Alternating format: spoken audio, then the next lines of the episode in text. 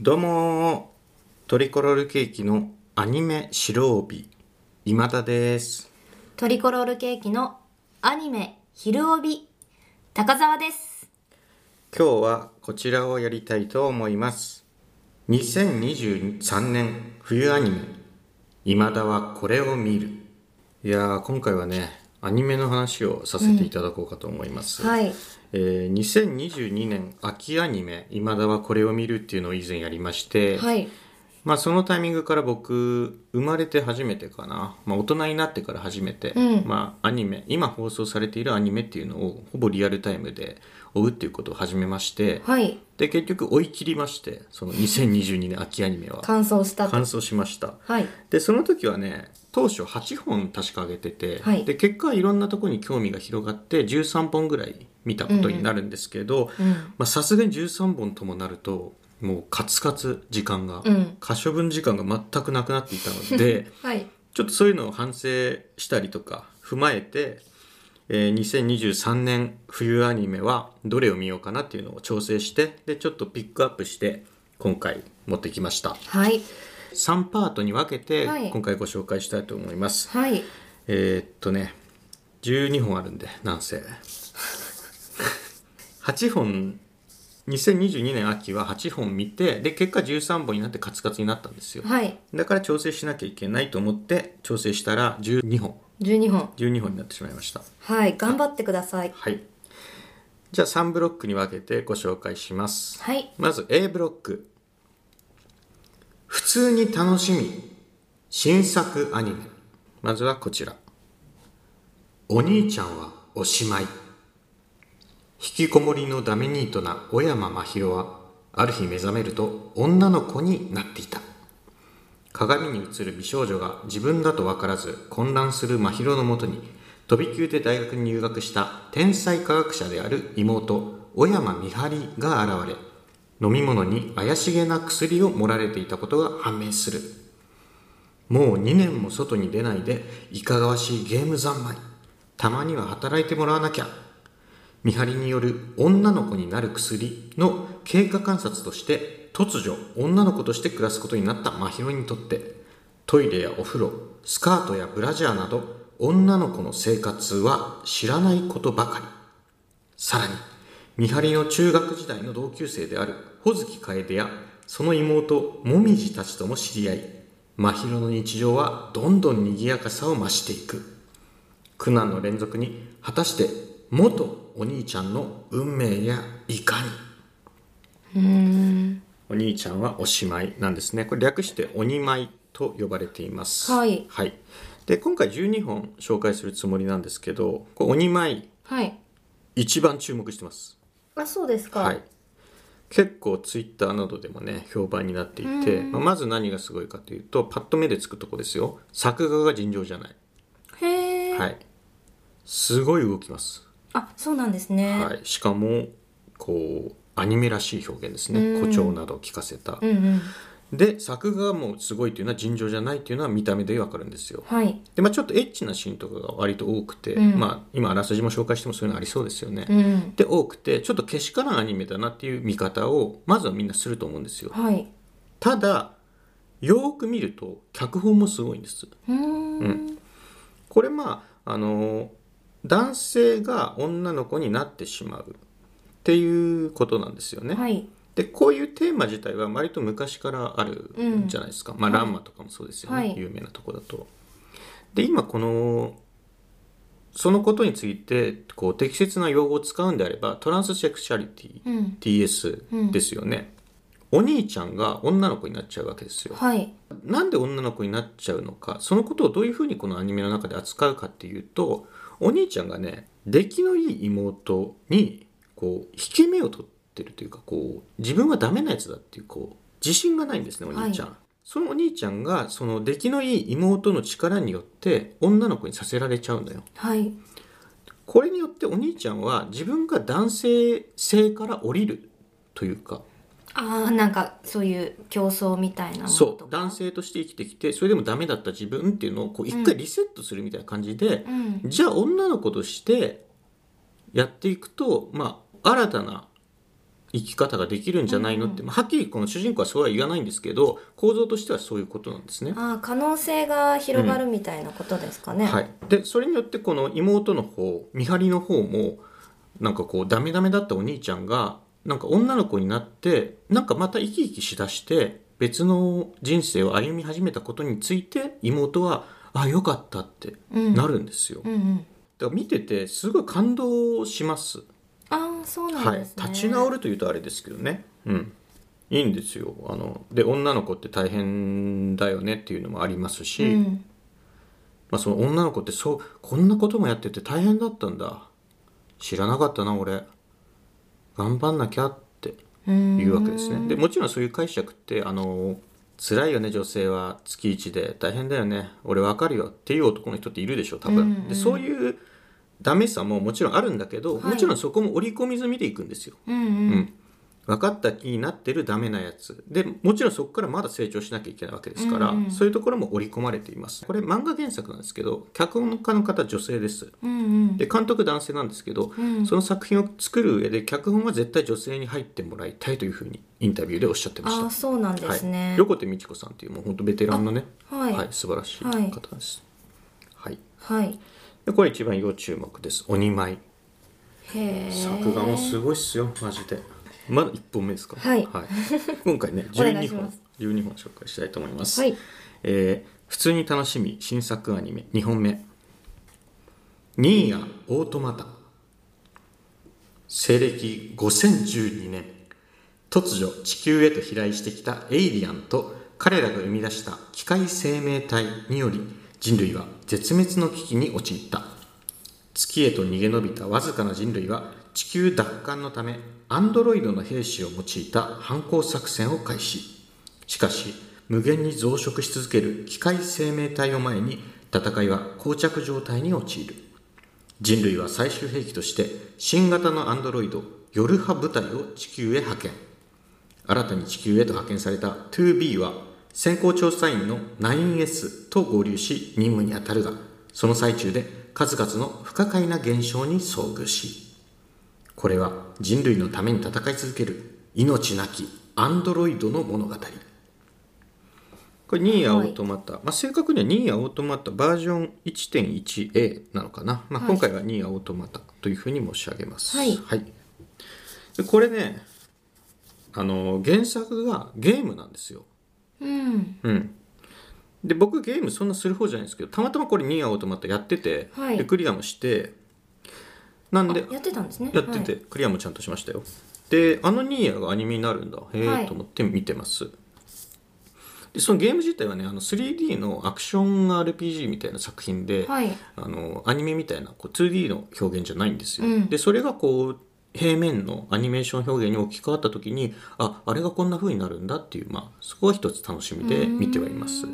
ゲームしっかりやりましたんでああのシーンだあのシーンだっていうのがアニメになっても思い出すんですよねやっぱりはいでゲームって映画とかと違って自分で進めていくものだから、はいすごく能動性を持って、えーゲームは参加してたんでより自分の記憶の中に入ってるんでしょうね、うんうんでアニメで見た時もああのシーンだへえこういう風になるんだって思います、うんうん、これ声優もねあのゲームと同じ声優さんなんですあそうなんですはね、いこの 9S っていうのがねあの少年っぽいアンドロイドなんですけど花江夏樹です花江夏樹さんはいはい花は江いちゃん、まあ面白いですよただこれね他のアニメもこの2023年冬アニメ他のアニメもそうなんですけどあの今アニメって下請けの作画が中国なんですね、うんうん、で中国がコロナ禍でゼロコロナ政策っていうんですか、はいあのすごくこう交流ができないとうん下請けのスタジオがコロナ禍で完全に閉まったりするんですしたんですって、はいであの日本とのやり取りができないんでもう完全に制作がストップして、うんそのしわ寄せが今1月末の段階に来ててはいでちょうど今ねこれ撮ってるのが1月の24日なんですけど、はいいろんなアニメが大体2話3話ぐらいまで来てるとこなんですけどこの2話ね確か4話からあの放送されないんですうー。 1話から3話まで放送した後また1話から3話の再放送するんですっああ、そうなんてです。大変なことになってます大変だなで。これ2話だけじゃなくてね、他のアニメもだんだんそうなっているという状況らしいです、うん。はいこれ2位はねだからあの物語にとっても沿って今展開してるところで、まあ、高田さんゲームあんまやんないから説明ちょっと難しいんですけど、はい。このゲームのニーヤっていうのが、まあ、さっき言ったように 3D のアクション RPG なんですけど、はいこう物語進めていく中で急にゲーム性が変わって 2D のシューティングゲームになったりするんですよいきへーいきなりね、まあ、一応つながっているんだけど、はい。なんだこれと違うゲームになってんじゃんって思ったんですけど、はいこのアニメ見たらねあのエンディングの方で人形劇みたいになるんですよはい。それがなんかねゲームの時に感じたなんか全然違うものになっちゃったっていうのとなんか似た感覚が思い出されて面白いですこのゲームのニーヤっていうのがあのマルチエンディングなんだよねいろんなエンディングエンディングがあって結構破滅しちゃったりとかへゲーームオーバーになっちゃったりするのがその本編のアニメの中でマルチエンディングって描きにくいから、はいそのトゥルーエンドトゥルーエンドしか描けないから、本編は、はいだから人形劇とかによってあのバッドエンドを描く、うん枝分かれした物語を描くみたいなことらしいです、はい。これ楽しみですニーヤ見なていんきちゃらます千代丸シクラ千代丸はい。ですかいいよ全然違うはい。ニーヤは違うんじゃないかなあ、はい。まあでもそういう感じのなんかこうう売れっ子クリエイターみたいな方が作ってます、うんうんでその方もこのアニメの制作に参加しておられますと、では、えー2023年冬アニメ A ブロック3本目ですねはい。 「ともちゃんは女の子」ボーイッシュな女の子×鈍感な幼なじみが織りなす青春ラブコメディ世界からの熱いラブコールを受けまさか待望のアニメ化決定幼なじみの久保田純一郎に恋するボーイッシュな女子高生相沢友は純一郎に女の子として見てもらいたいがためにいつも空回り果たして友ちゃんの不器用な乙女心は純一郎に届くのか見ればきっとあなたも二人の恋を応援したくなる2023年ともちゃんと個性な個性豊かな仲間たちが繰り広げる青春ラブコメディが世界を虜にするストレートな青そう春ラブコメ。これちょっとねあのー古い 設定の古い今までによくあったような、うんだからこそ力強いアニメになってますはで、えっと、先ほど紹介した「お兄ちゃんはおしまい」とか、うんあとね「あやかしトライアングル」っていうアニメも他にあるんですけど、はいそれがねあの男の子が女の子になってしまう、うん女体化してしまうっていうアニメなんですよ、はいでまあ時代的にもねトランスセクシャリティ今までもねそういう方いたんですけど、はいあのアニメーション作品の中にも取り込まれるみたいうんなうんうん時期になってるんですが、うんそこへ来てこのともちゃんは女の子古き良きというかあ。王道の。そうそうそう私は女の子らしくなりたいんだっていうこうこの友ちゃん空手やってんだけどはい。あの超強くてうん。で高校生になったらあの女の子らしく私なるからっつってあの女子空手部に入るのね、はい。うん、ただ強すぎて友ちゃんははい。男子空手部に入り直すんですうんうん。でそこでも最強っていうねうんうん。でまあ例によって男子空手部の首相っていうのがあの可愛い首相なのね男子なんだけどうん。ちょっと女の子っぽいというか、うん。まあ、そういうそこも使ってね、まあ、いろんなラブコメがね行われていくとへえ。これ面白いんですあの演出にねあの大地秋太郎さんが入ってて、ううんん。あのおじゃる丸とかへえ。この間までね犯人の半沢さんもやってましたはけどい、。今野さん好きですよね。割と好きなんですよね、コメディ表現の方ではいともちゃん女の子これはねキャッチーで面白いです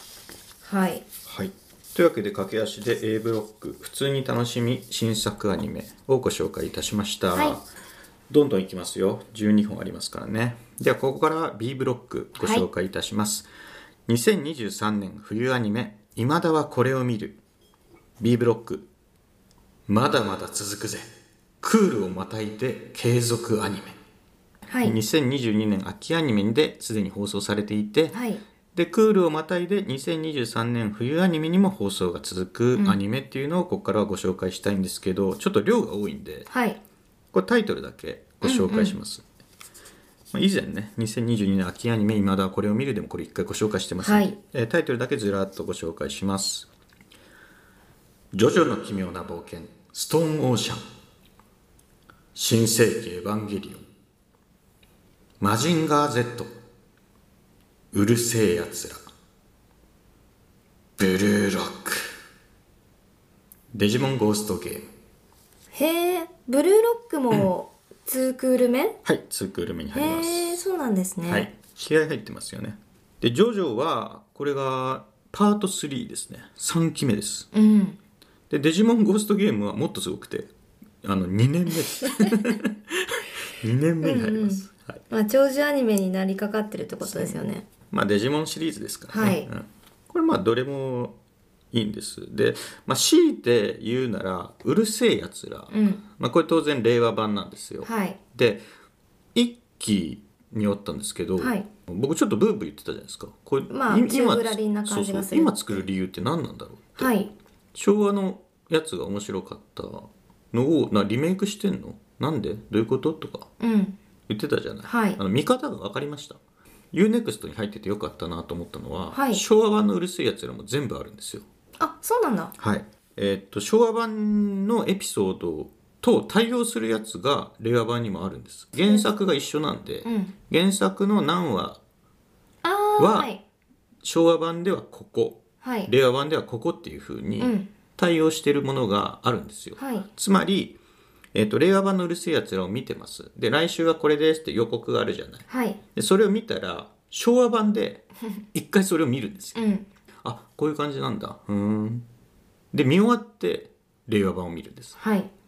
したらああそこをこう置き換えたんだとかあこのキャラをここで出すようにしたんだとかを、うんうんこう比較して見ることができるはい。やっぱ僕アニメ見始めてまだ日が浅いんで前作とかをこう補助線として比較で見ていくっていうことをやっていきたいんですよ、つまり倍、そう これすやつらすっごい時間かかるだから、うんただ幸い昭和のうるせえやつらがすごい面白い、はいやっぱりうん。でそれと比べてみるわけだからあの味わいは変わってるんだろうけど、まあ、令和版も令和版で面白いし、うん。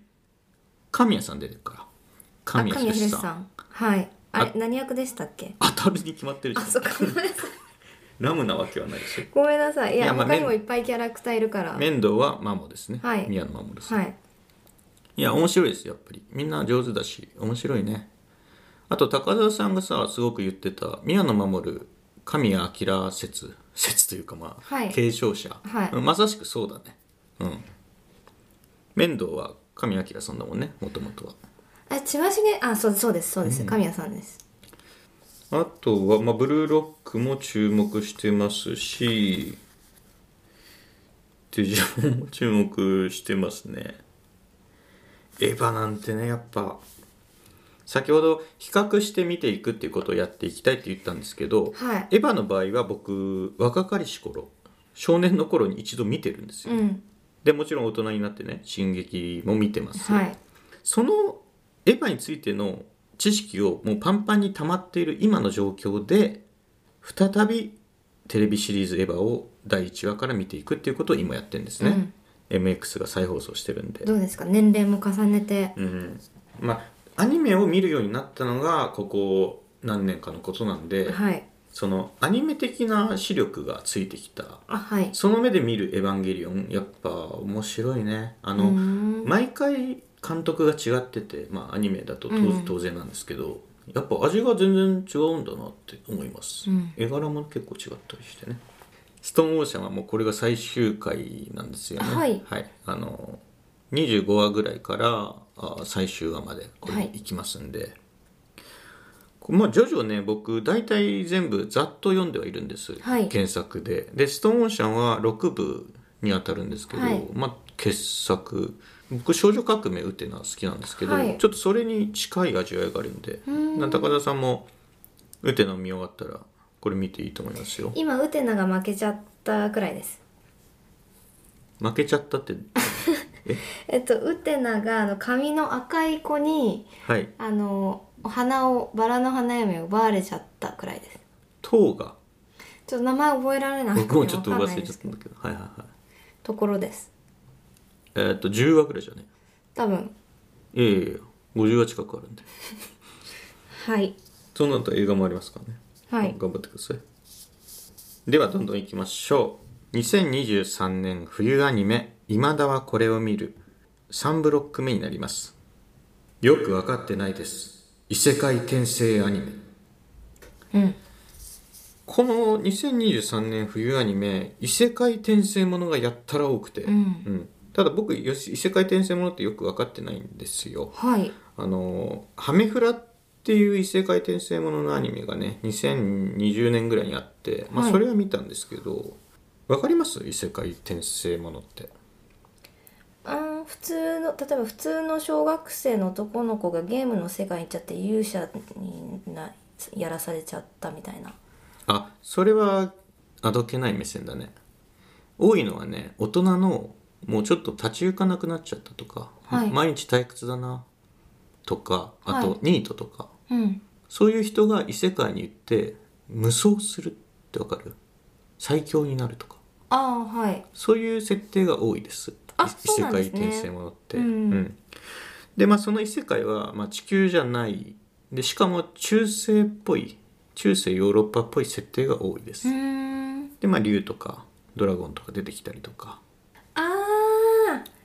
綾瀬はるかさんもなんか江戸時代かなんか言ってませんでしたっけあー戦国時代か陣ですかえあ違いますあジ ンジンもあるジンもそれは大沢たかおさんわざがとがペニシリンそういうまこあちょと、っと近くはありますね、うんはいまあ、だから今現代ではちょっと鬱屈としてしてしまっているけど、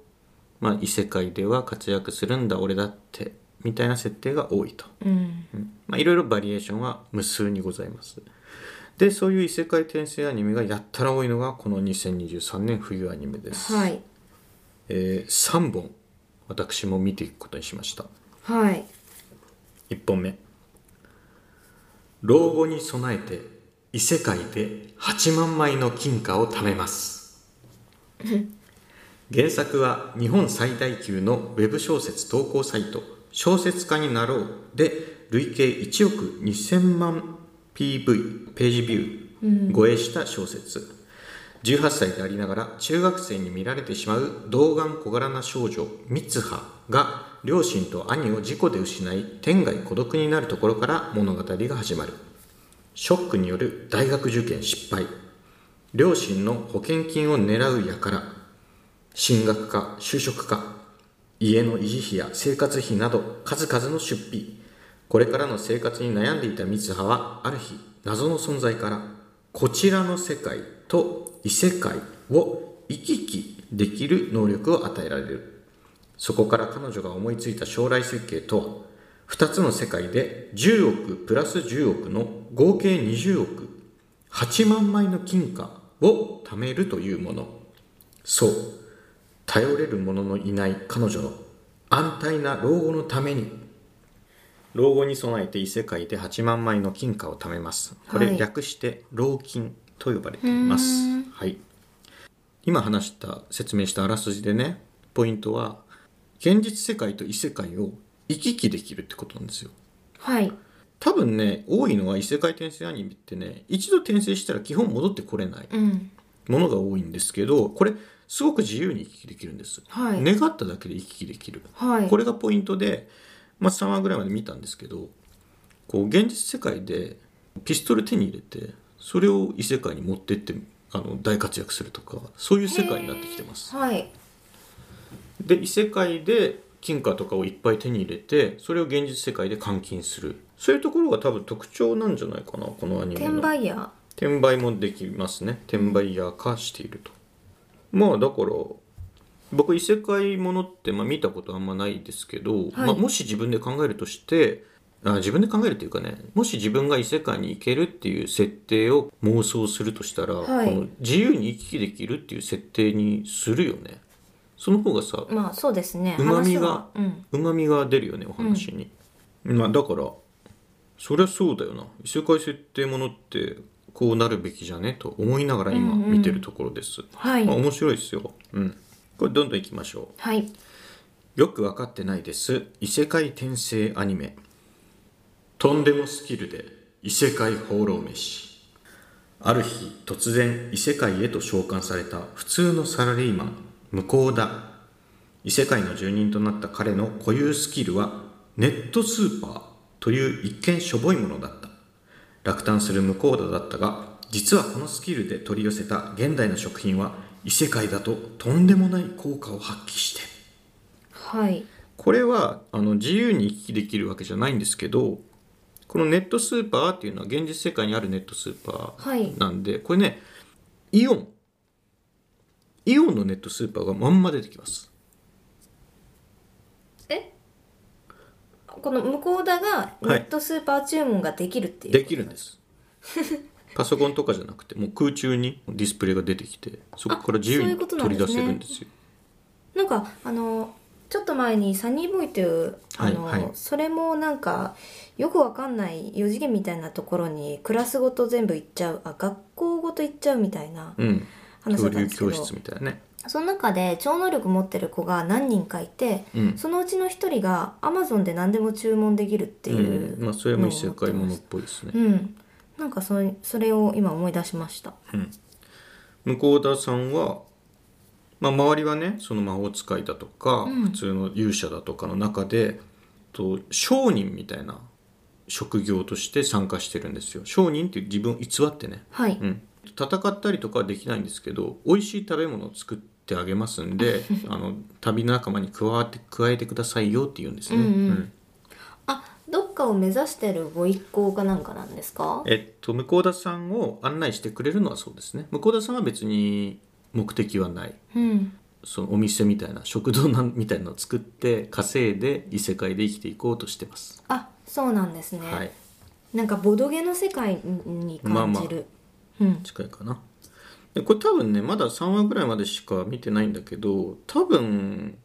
この向田さんが作った料理っていうのがステータスを上げてくれるんじゃないかな多分、うんえーっと異世界の住人たちのそううんこれを食べるとなんかすごい一日寝なくても大丈夫とか、うんまあ、そういう風になるんだと思います今んとこでもねあのめちゃめちゃうまいってことしか描写されてな くてまあ当然何だよをね作ってましたか生姜焼きのタレとかで生姜焼きを作ってますへえで超強い魔物がいるんですけど、はいそいつがあの向田さんの作った料理の匂いにつられて食べに来てで食べたらめっちゃうまいからあの、はい下僕になるみたいになって で超強いあ悪魔みたいなモンスターをはい向田さんは刺激してるんですよ、そうなんですそういうね状態になったんです、へえ、はいこの「とんでもスキルで異世界放浪飯」って要するにその世界にいる魔獣の肉を使って生姜焼きとかを作ったりするのよはいで頭の中でね「よしじゃあこれを豚肉みたいにして」とか、であのタレに漬け込んでとかをこう頭の中でレシピみたいなのを繰り返してんのよはいでそれってさなんかその段取りがあってそれを実行していくでお外ではいでしかも飯であるとはいなんか見たなって思ったのよ最近はいでそれ僕好きだったのその感じと思って、はいでパッて思い出したのがゆるキャンあうーんゆるキャンなんですよやっぱこの冒険者ご一行なんで基本外ですよね、はいで向田さんがやるのは調理なんでうんゆるキャンってキャンプ飯作るんではいでまあシンプルにそのキャンプで飯っていうところも近いしでキャンプで飯って何が面白いかっていうとそのやっぱ段取りなんだよねうん段取りを踏まえて行動をしていくっていうのは、まあ、キャンプもそうだし飯もそうじゃんはいでゆるキャン僕好きなんで再放送やってても見ちゃうんだけどで今回再放送今やってないんですけどこの「とんでもスキルで異世界放浪飯」の中にゆるキャンの幻影を見てます僕はうーんでこれ制作会社マッパですあのチェーンソーマンを作ってたマうーんッパですねあーはいあのチェーンソーマン見てるとねずっと CM やってて「とんでもスキルで異世界放浪ああ飯」次のシーズンはこれだみたいなそうそうそうもうだから見ざるを得ないですよね楽しみにしてたんではいはいではでは C ブロックラストはい2023年冬アニメ「今だはこれを見る」ラストですね C ブロックよく分かってないです異世界転生アニメのラストツンデレ悪役令嬢リーゼロッテと実況の遠藤君と解説の小林さんツンが強いツンが強いぞリーゼロッテ王太子であるジークバルトは突然聞こえた神の声に困惑した神曰くジークバルトの婚約者リーゼロッテはツンデレで破滅の未来を迎えるらしい彼女のきつめの言動は全て照れ隠し神が説明する彼女の本心が可愛くて一人もだえるジークバルトは知る由もなかった実は神の正体が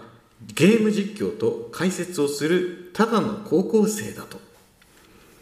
乙女ゲーム「マジ恋」で遊んでいた自分たちの声が突然ゲームの攻略対象キャラジークバルトに届くようになった神こと実況の遠藤君と解説の小林さん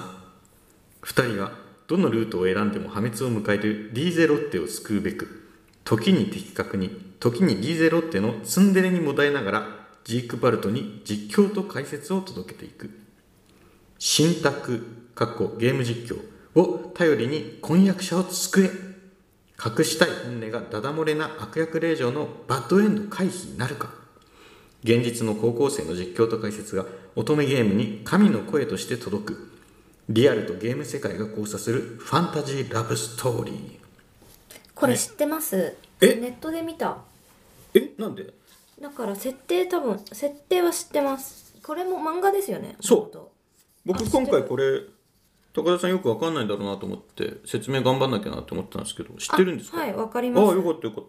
々はいた悪役令嬢ものって知ってます悪役令嬢ものはよくわかりませんあのー乙女ゲームはわかるよねあの女の、乙女が対象のゲームなんだけど、はい女の子が自分がヒロインみたいになって、まあ、多いのが王子様かっこいいは王いわか子ります様と幸せに暮らすのを目標としてっうんていうね乙女ゲームはいでその乙女ゲームの中に敵役敵役としてよく出てくるのが、はい悪い令嬢なのよ、うん悪役令嬢ね、うん大抵王子様を横取りしようとしてるはいさっき異世界転生の話したじゃないはい悪役令嬢として転生するっていう悪役令嬢ものっていうジャンルがあってはいでそれをね悪役令嬢って本来は死んじゃうものなのよね物語だと、うん敵役だから、うん転生したら悪役令嬢だったやべえこれ死んじゃうってことじゃん普通にやってたら、はいで死なないように頑張ろううんと例えば悪役ってみんなから疎まれて殺されたりしちゃうんだけど疎まれないようにいい子になって普段の生活をしていこうってはいいうゲームの中でね、はいでそういうのが悪役令嬢もののよくあるパターンなんですはいそれをさらにひねって悪役令嬢に転生するんじゃなくてはいゲーム実況者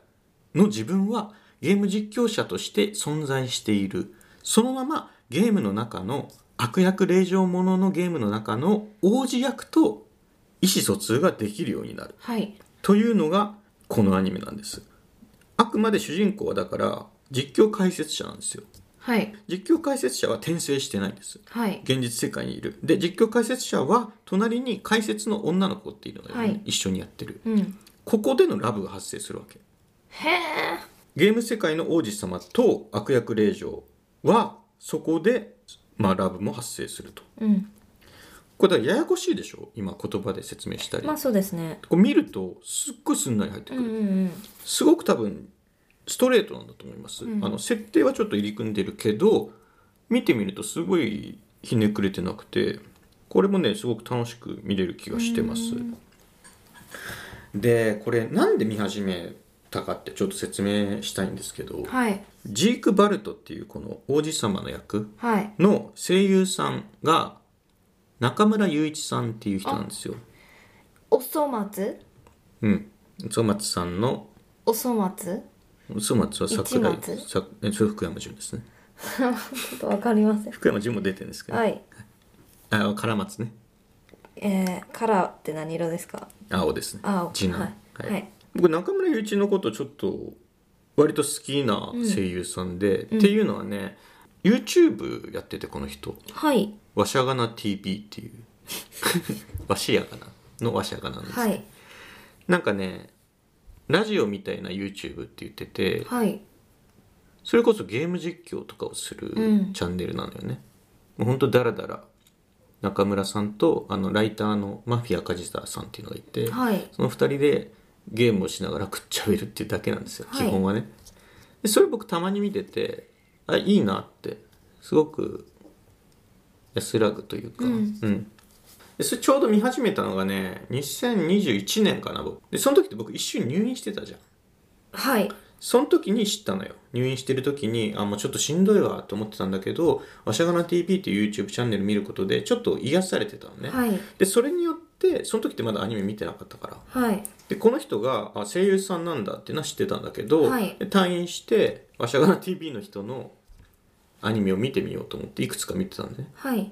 例えば小林さんちのメイドラゴンにも中村祐一さんってね、出てんだけど、はい滝谷君ね、うんとか、まあ、そのおそ松さんとかに出ててあ面白いじゃん中村祐一さんうまいしでキャラ的にも面白いしなこれまた不損なんですけど僕もさ割と舞台上ではすごいイケメンみたいなボイスまあはいじゃん、はいまあ、恐れずに言えば中村さんに近いんだよね声質というか、あそうなんですねまあ、今こうやってダラダラ喋ってるからはいわかんないと思いますけどで中村さんのことをいろいろ調べていくと同じ声優である杉田智和さんって聞いたことあるかなうんわかんないですまあ売れっ子の銀玉の銀さんとか、あとすごい仲良しであはい知らないよねこんなことどうだっていいよ知らないねですしかも、はいうん、ただまあそのオタクアニメ好きのオタクたちからすると杉田と中村の仲良しぶりっていうのはなんかこうそれこそ BL っぽく見たりとか、ねうんカップリングなんだそうそうそう、うんおっさんですよどっちもはい50くらいのでその杉田さんもこれ出てんのよはいあ今やってる地上波で中村さんと杉田さんの絡みが見れるんだって絡みってそのセ同じシーンを一緒にやるってそうそうセリフことですねのやり取りね、ちょっとそれは見てみたいなと思ってはいわかりました楽しみに見てますまあそれぐらいですツンデレ悪役令嬢リーゼロッテと実況の遠藤君と解説の小林さんはいはい結構なんか異世界転生って、うん例えば「ジョジョの奇妙な冒険」みたいなことじゃなくてうん結構目を引くようなあそうそうもうそれだけで結構説明になるようなタイトルがねタイトルが多いそうそうですね昔から、えー、と小説家になろうっていうそのウェブ小説投稿サイトから出てくる小説ってそういうタイトルが多いんだよねそうなんですね、なんかすごいメタな感じがすごいそうあだるねそうそうラノベに多いかな、うんうん最近のね、うん、はいでは頑張ってください え人ごとあまあ人ごとかあ私が気になるやつとか言っときますかじゃそうだねそこからまたこう新たな視野がねあそんな見方ももしかしたらあるかもなって僕も思いたいしあえー、これ12本あげたけど他にも興味持ってるのあるから全然増減し ますよもちろんなんだろうなうるせえやつらあうるせえ UNEXT 入ったんだよねはい見れますよでも「ハンターハンター」あるんですよね新しい全部入れ替わってる知らんがなハンターハンター見てごんめんのなさいあとまた「シュタインズゲート」を見ちゃってあんまりダメよ一つのやつばっか見てんそうのダメだって分かってますしかもす自分好きなやつを何台もこすっていや面面倒いいよ面倒あそうですね宮野さん、うんはいまあもうね分かりましたじゃあちょっとでちょうるせえに絡めてじゃあちょっと喋っとくけどさはい何ですか僕一応そのアニメオタクじゃなくてはい仕事は仕事というかまあメインの役柄はさア ニメオタクじゃなくて一応舞台の演出家あ肩書き肩書きは、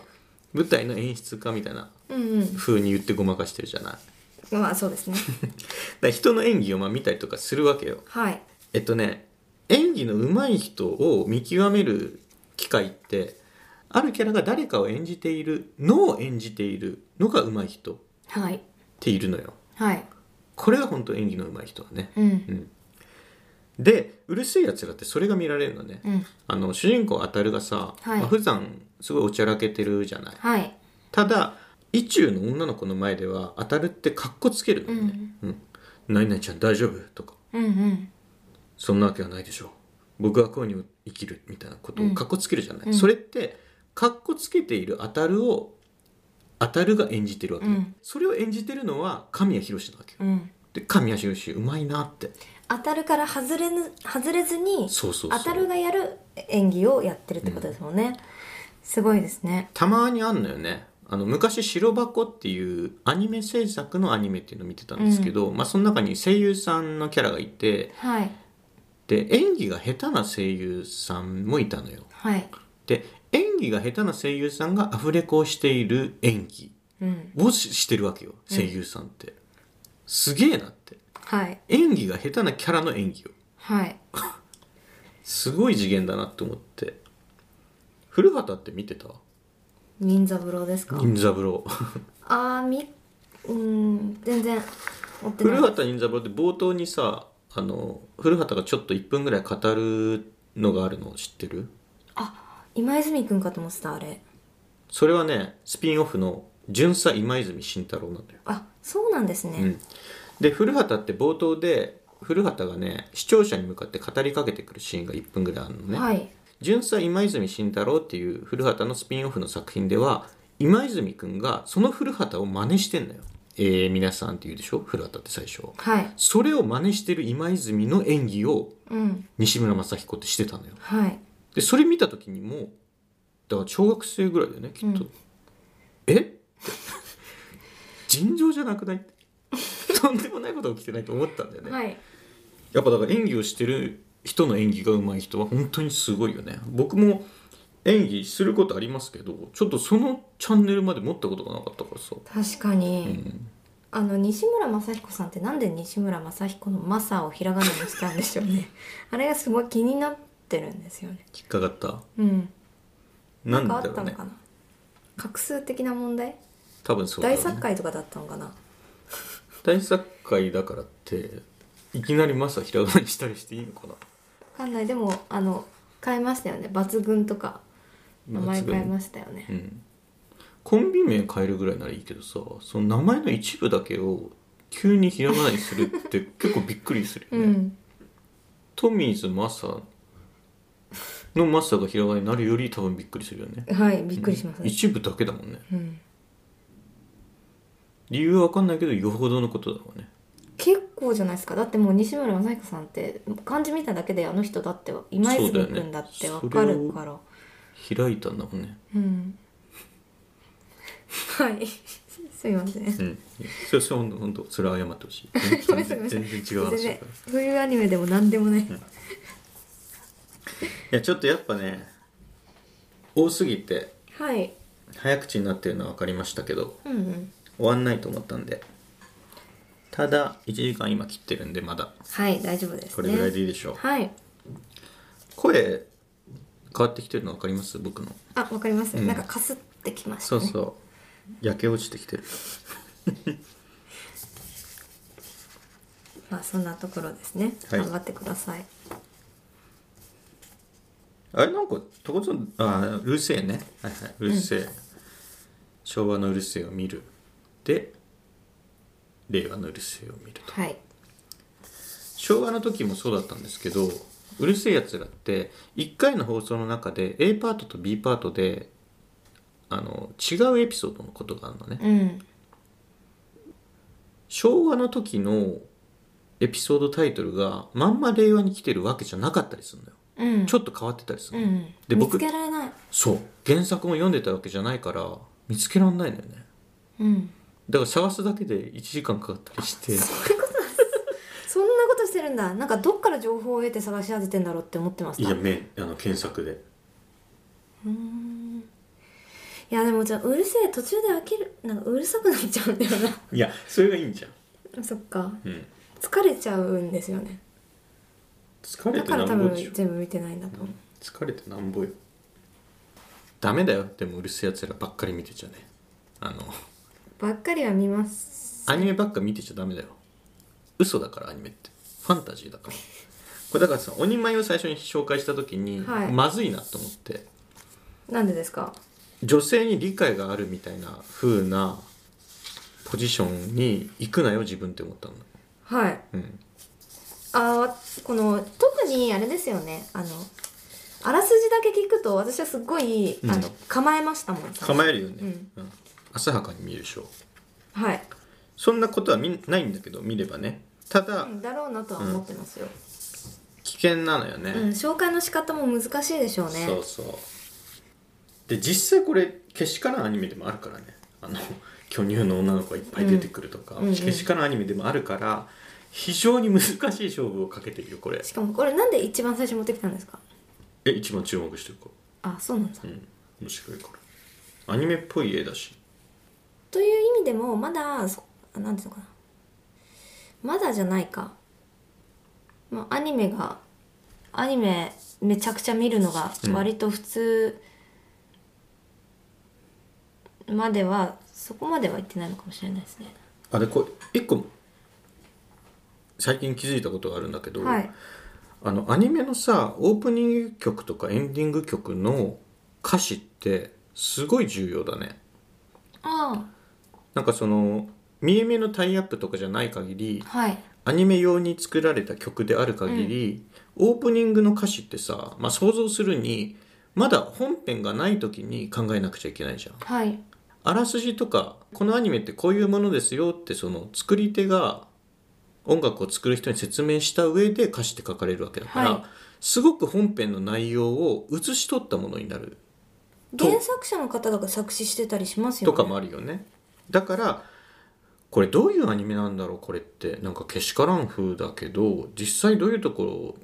ろに主眼を置いて作られてるんだろうって思った時にオープニング曲の歌詞とかエンディング曲の歌詞を見るっていうアプローチはすごくうん正しいんだなっていうのをこの「鬼前」で気づきましたあそうですかあのアイデンティティがどうとかうんいういう歌詞だったんで、うんすごくこれはそういう見方があるんだアニメって思いましたこれもあれですか小池正弘さんってこういうとこも聞くんですかいや現代川柳の旅路だだけけかじゃないですかいやわわかんないまでせけすどよあの「川柳スパイラル」見てたらあ読んでたらネットフリックス見られてるってうーんここで何見るんでしょうねなんかイギリスブレイキングバットとかかなえーっとでもイギリスのなんか王室のあ分かったはドラマだって言ってましたよ、いなんだっけ名前忘れちゃったけど好きな人多い周りにもでもちろんこのアニメって配信もされるわけですから今の時代は皆さんもねお二枚いつでも見れるわけですよ銭湯に行ってましたよいうん、はいはいありがとうございましたありがとうございました